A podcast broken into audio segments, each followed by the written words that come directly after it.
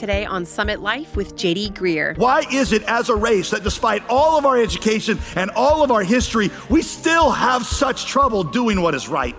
Even when we know something is wrong, even when we know it's bad for us. Why do we not do to others what we would want them to do to us? Why do riches almost always lead to selfishness? Why does power almost always lead to corruption? Why are we attracted to the wrong so so much and so pervasively?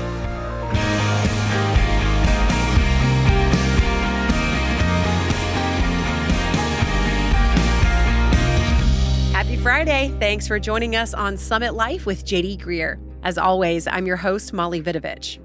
Okay, listen, I've got some bad news. We all have a problem. Yep, you too. We are all living under the curse of sin and death, and it's all because of the choice of one man, our dear friend Adam. I know that's pretty depressing stuff, isn't it? But thankfully, there's hope for us only in the gospel. Today, Pastor JD walks us through Romans 5 and shows us how, even though we all made the same choice as Adam to sin, we can all make the choice today to accept salvation through another man, the second Adam, Jesus Christ. If you missed any of the previous messages this week, you can hear them all at jdgreear.com. And Pastor JD called today's message A Tale of Two Adams. Let's jump right in. I will just go ahead and tell you, I hope that you brought your theological big boy pants this morning, and I hope that you have the belt on those things pulled really tightly because a little advance warning this one is going to be a doozy, and you are going to need to take some notes because you might need to come back to this at various points just to rethink some of the things that we're going to go through. I mentioned at the beginning of this series on Romans that I believe that this is one of the two most difficult passages in the book of Romans. The last half of Romans 5 is one of the most difficult passages in Romans. The other one, I think, is Romans chapter 9, maybe the most difficult passages in the entire Bible. It's not hard to comprehend what is being said per se. It's just difficult to get your mind around the concepts that Paul is teaching and, and the internal logic of them and how they are, are, are fair. To be really candid with you, this is one of those passages where I, I've really struggled to believe. It's one of those places where I've sensed the Holy Spirit saying to me, Hey, are, do you require, are you willing to accept my word because it's my word? because it comes with my authority, or do you have to understand everything in order to, to be able to consent to it? I've told you that there's an image that I have for, for faith. It's basically the midst of my questions that I have sometimes and things I cannot understand. I sometimes I'll picture as if Jesus were to appear to me. If Jesus were to appear in the flesh and did something to demonstrate that it really was him. You know, he showed me the nails in his hands and his feet, or, you know, said something about the past or the future I couldn't know. And, and I knew it was him. And he said, you know, whatever question you have, whatever question you're dealing with, if, what if I don't give you the answer to that ever in this lifetime? What if you need to have your mind expanded in heaven and then you can understand it? Are you willing to trust me in the meantime and to doubt your doubts and, and to trust me that, that it is what I say it is because I am who I say I am? I think about that often. The reason I think about that, by the way, it comes from John chapter 6, because that's pretty much what Jesus said to Peter. Uh, a bunch of Jesus' followers had left um, Jesus because they had this difficult question, this objection to some of the things Jesus was teaching. And Peter has the same objection that all the people that have left have. Jesus looks at Peter and says, Well, Peter, are you going to go away also? And Peter says those now infamous words. He says, Well, where else can I go? You're the one that has the words of eternal life. In other words, I, I, don't understand this. In fact, I find it offensive. But because you are who you say you are, where else can I go? That's what I've sensed God often saying to me through passages like this one. Y'all, the evidence for Jesus being the Son of God is solid to me. The evidence for Jesus raising from the dead is indisputable. So, my question is, where else can I go? And yes, I have doubts like the rest of us, but I've learned to doubt my doubts because of who Jesus is. And I realize my doubts might not be telling me the truth. It may be that there's some things I just don't have the capacity to comprehend yet. I've told you some of my favorite definitions of faith, and you should probably write these down. Some of my favorite definitions of faith is faith is when the unexplainable meets the undeniable. So there's a lot of things I can't explain in the Christian life, a lot of them. But I have this other thing, and that is the undeniable, and that is Jesus Christ rose from the dead. And I'm willing to accept the unexplainable because of the undeniable, and because the Jesus who rose from the dead told me it was the way it said it was. Faith is accepting what you cannot understand sometimes based on what you can understand. You can understand Jesus is who he says he is, and that means you accept what you cannot understand. By the way, you should be writing this down. That's what I'm talking about. Because you need to be able to explain to other people who have these kinds of questions. I realize that there's going to be a lot of things in the Christian life that I I just struggle to get my mind around. I have this image of heaven. Uh, basically, the first couple years, I'm anticipating us being in like a big stadium, a big classroom, and Jesus just taking questions. And by the way, if that's the way it goes down, you just need to be prepared. There's going to be an annoying kid on the front row named JD Greear who's just going to have his hand up. And eventually, Jesus is going to say, Anybody else in the human race beside JD have some questions? I'd be happy to take some time and answer them. But I'm willing to live with those unanswered questions because I know Jesus is who he says he is. So I want you to keep that in mind as we as we work our way through this passage. This passage is going to address a few questions that I get asked a lot as a pastor. One of the questions is what is original sin? A lot of Christians have heard that phrase, but I get the most interesting definitions of it when I say, well, what is original sin? People think like maybe it's a sin that nobody's ever done before, that you're the first one to actually do it. Um, you know, I, I, stole a Hershey bar and a Mountain Dew, and I was thinking unkind thoughts about my neighbor, and I was smoking illegal weed all at the same time. And nobody's ever done that combination, and that's an original sin. That's not an original sin, okay? That's, um, that's not what we're talking about. So, what is original sin, and how is it fair? How is the logic of it fair? Um, a second question this passage is going to address. What about babies? What about infants who die in infancy? Do they go to heaven? How about the mentally handicapped? What happens to them when they die? And what about people who have never heard the gospel? What about them? Paul's going to teach concepts in these last 10 verses of Romans 5 that are going to touch on all of those questions. If you remember, if you were here last weekend, the first 11 verses of Romans 5 um, were, are where Paul shows us how the gospel reshapes our view of trials and suffering. Paul shifted, I told you, in that passage from argumentation for the gospel to celebration of the gospel. Well, here in verse 12, he's going to shift back into argumentation.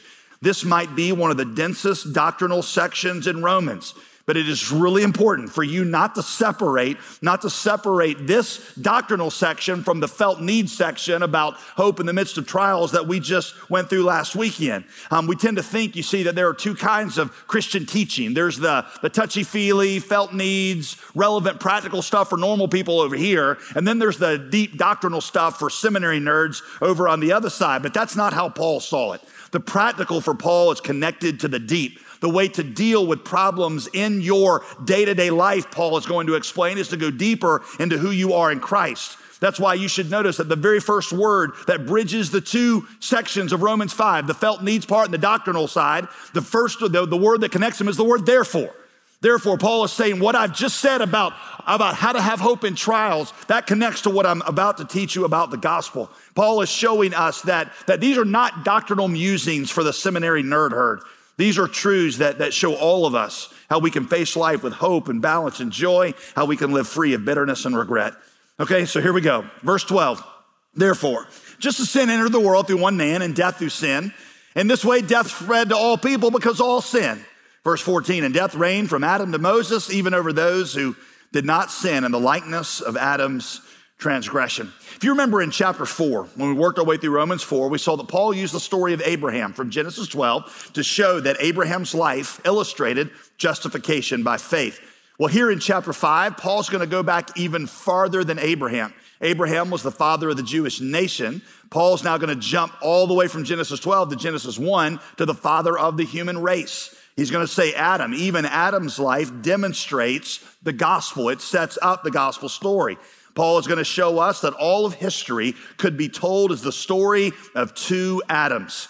Just out of curiosity, how many Star Wars fans we've got have we got in the house this morning? All right, raise your hand. Star Wars fans, I've heard it said that you could describe Star Wars as the tale of two Skywalkers. The first Skywalker, Anakin Skywalker, gave in to the temptation to embrace the dark side. And in so doing, he brought death and destruction and chaos into the entire galaxy far, far away. The second Skywalker, Luke, he faced the same temptation as his daddy, but Luke was faithful and obedient to the Jedi way. Good egg he was, Yoda might say. Because of that, Luke was able to reverse the curse that came from the disobedience of the first Skywalker. He was even able to redeem the first Skywalker. George Lucas, the writer, said that the central theme of episodes four through six of Star Wars, which were the ones, the first ones that came out 20, 30 years ago, he said the central theme of those was the redemption of Anakin, the first Skywalker, by Luke, the second. Okay? Uh, now I realize I've lost all the ladies in giving that illustration. Next week I'll do, do a Gilmore Girls illustration just for you guys. Okay? So similarly, similarly, you could say, you could say that the entire storyline of the Bible is about the redemption of the first Adam by the second Adam, Jesus Christ. That's what's going to happen in Romans 5, 12 through 21. Here's the basic idea. You ready? We're going to take the theological submarine to Hull Crush Depth. Adam, who was the first human created, chose to defy God's authority and to reject God's clear command to avoid the tree of knowledge of good and evil. Because of that choice, Paul explains, death descended on all people. Even though you and I were not physically present with Adam, God regards Adam's choice to be ours, and God holds us guilty of Adam's sin. That is called the doctrine of original sin. Notice how Paul ends verse 12. It's very important. Paul says, Death spread to all people because all sinned, past tense. In Adam's choice, God regards us to be guilty. We sinned in him. Now we say, wait a minute, that's not fair. How could I be held responsible for something I had no part in? I wasn't consulted. This decision wasn't made by committee. I didn't get a vote. Adam just made the choice. Why am I held guilty of it? And to be candid, that's where I've struggled. It's where people like C.S. Lewis have struggled also. I mean, think about it, y'all. The effects of this choice were not insignificant. Because of that, death passed on the whole human race. Y'all, that means every disease, every natural disaster, every painful struggle with cancer, every child born with a birth defect, every abortion, every divorce, every rape, every war, every case of abuse, even hell itself went back to that choice. And I wasn't even there for it.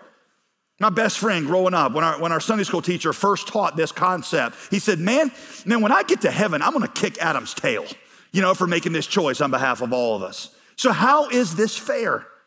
Well, in calling Adam our representative, God is saying that he knew that what Adam chose is what each of us would have chosen had we been given that same choice. Keep in mind, God is not some passive observer in this process. God is the infinitely wise creator. He understands literally everything there is to know about us. And God knew that how Adam acted in that situation is how each of us would have acted had we been given the same temptation. See, we cannot say, no, no, no, no, no. Had I been there, I would have done the right thing. Because that would be to imply that we know more than God. God, who is infinitely wise and infinitely just, knew that given the same temptation, every single one of us would have done the same thing that Adam did. And that's not even hard for us to, to grasp, right? I mean, think about it. You can't even keep Oreos in your house without being tempted. You, most you got to get them out. That's the only way it is in my house. My wife was like, there were three bags of chips in here. I'm like, where is the operative word? I started on one, just get them out because otherwise I'm going to clean them out. The Oreos are going to be gone. So you can't even keep Oreos in your house without being tempted? Do you really feel like you could have resisted the temptation to eat from a tree that promised godlike power and knowledge? You're listening to Summit Life with JD Greear. Before we get back to today's teaching, I wanted to remind you of a great resource for anyone who might be exploring what it means to follow Jesus. It's Pastor JD's latest book, Essential Christianity, which provides a clear and practical understanding of the gospel message. It's a great book for anyone who wants to sharpen their knowledge of the faith and really grasp the essentials. You can get your copy of Essential Christianity with a gift of $35 or more to this ministry, and we'll also send you a companion study guide to help you dig deeper into the content of the book and share it with others.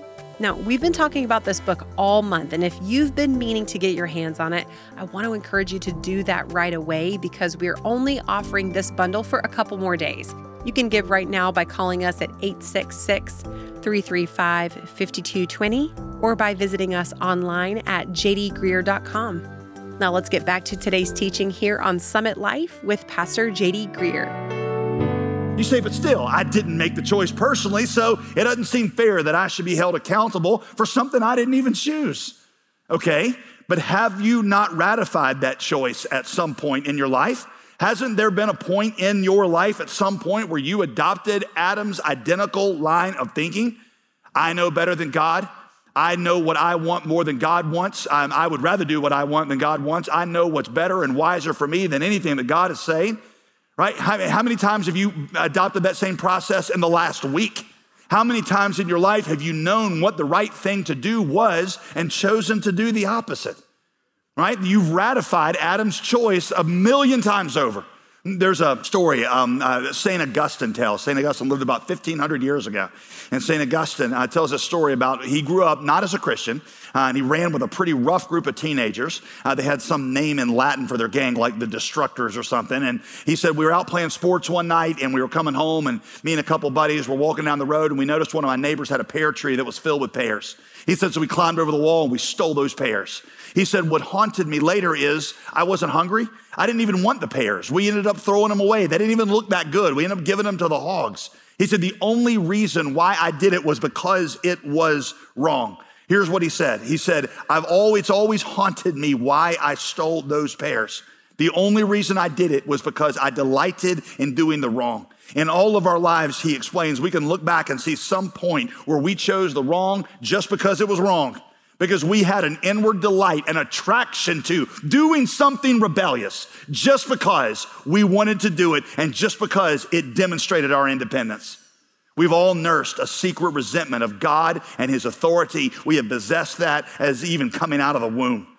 Even though you and I were not physically present with Adam when he sinned, we've all ratified that choice. You see, I think that's all being implied in that last phrase of Romans 5:12 because all sin all sin. God regards us all to be sinners because, first of all, He knew that what Adam chose is what any of us would have chosen had we been there. Secondly, we've all ratified that choice a million times over. So, because of that, we've all sinned. And because of that, Paul says, death has passed to all people, which of course means physical death and spiritual death. Death spread to all people. Even if we're struggling, y'all, with the logic behind why original sin works the way that it does, at least you have to concede the presence of its effects, right? I mean, G.K. Chesterton, the, the British philosopher, said original sin is the only doctrine that is empirically verifiable.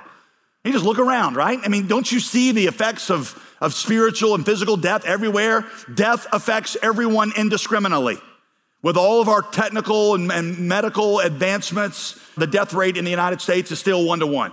Death and disease affect nice people as much as cruel people. They affect smart people as much as ignorant people. They affect even innocent infants as much as they would guilty adults. It affects all indiscriminately. Spiritual death means that all of us are born in a posture of rebellion toward God. We come out of the womb, as it were, with a fist clenched toward the heavens just assuming that our way is better than our parents' way and our way is better than God's way and our desires are the most important thing. Every parent knows this, right? You're kind of like, you want to nod your head, but you don't want to condemn your kids, but you're like, yep, that's the way my kids came out.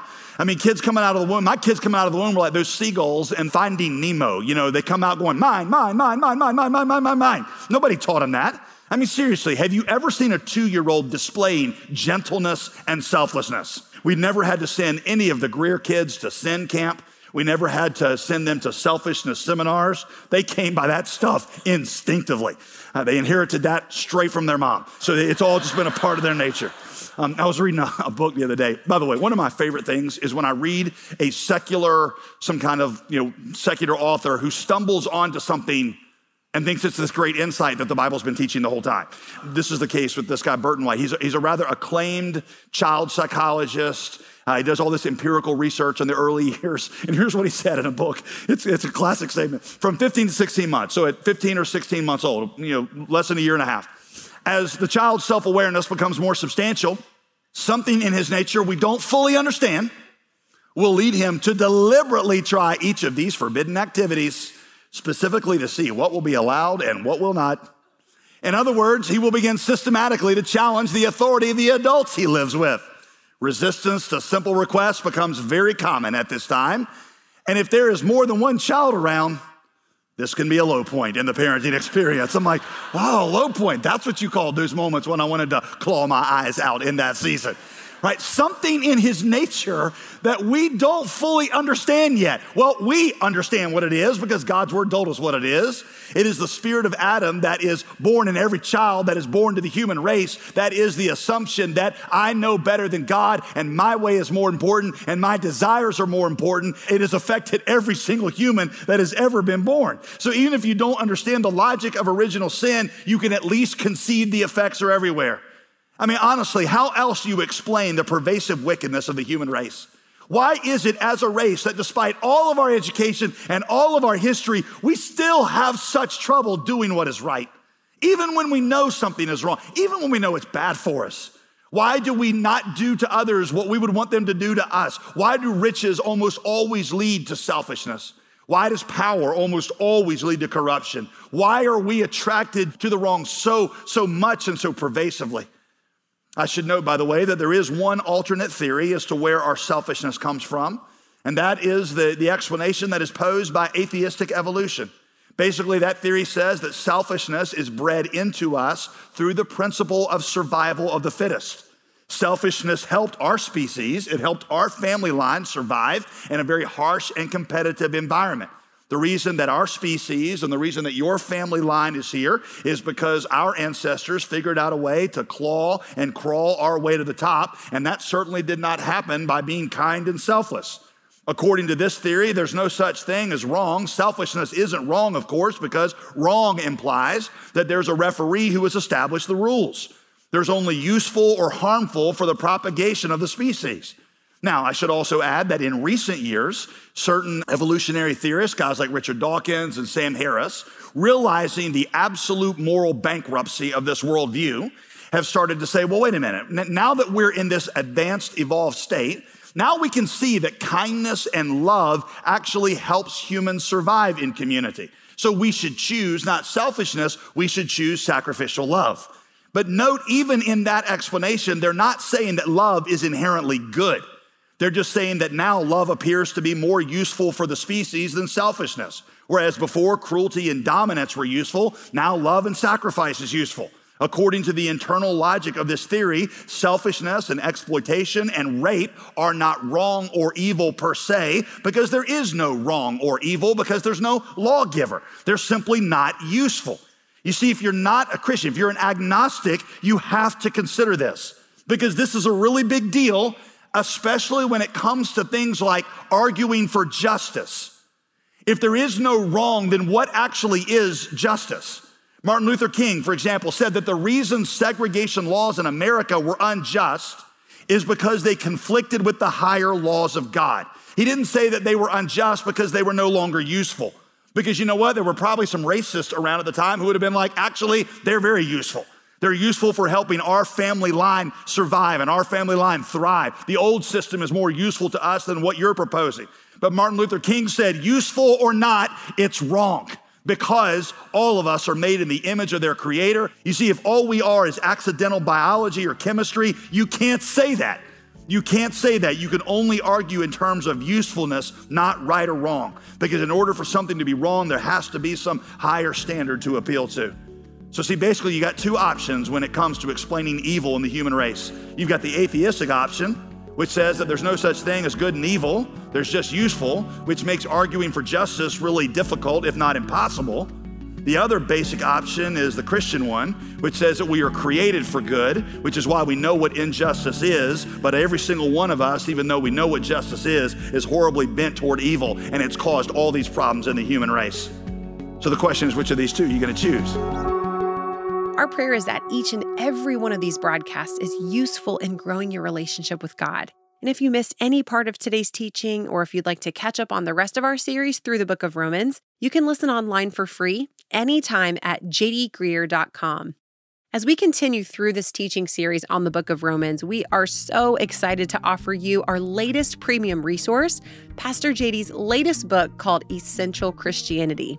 It's an excellent way to help sharpen your understanding of the faith, and it's also a great tool to facilitate conversations with anyone you know who might be curious about the gospel. And to help you do that, when you reserve your copy of Essential Christianity with a gift of $35 or more, we'll also include a free companion study guide to help you think deeper and facilitate conversation with others. So why wait? Reserve your copy today by calling us at 866 335 5220 or by visiting us online at jdgreear.com. While you're on the website, don't forget to sign up for our weekly newsletter. Get ministry updates, information about new resources, and Pastor JD's latest blog post delivered straight to your inbox. It's a great way to stay connected with Summit Life, and it's completely free to subscribe. Sign up when you go to jdgreear.com. I'm Molly Vidovich, wishing you a great weekend of worship with your church family.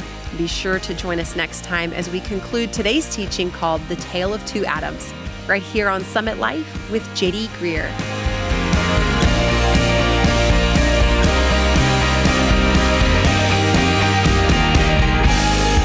Today's program was produced and sponsored by JD Greear Ministries.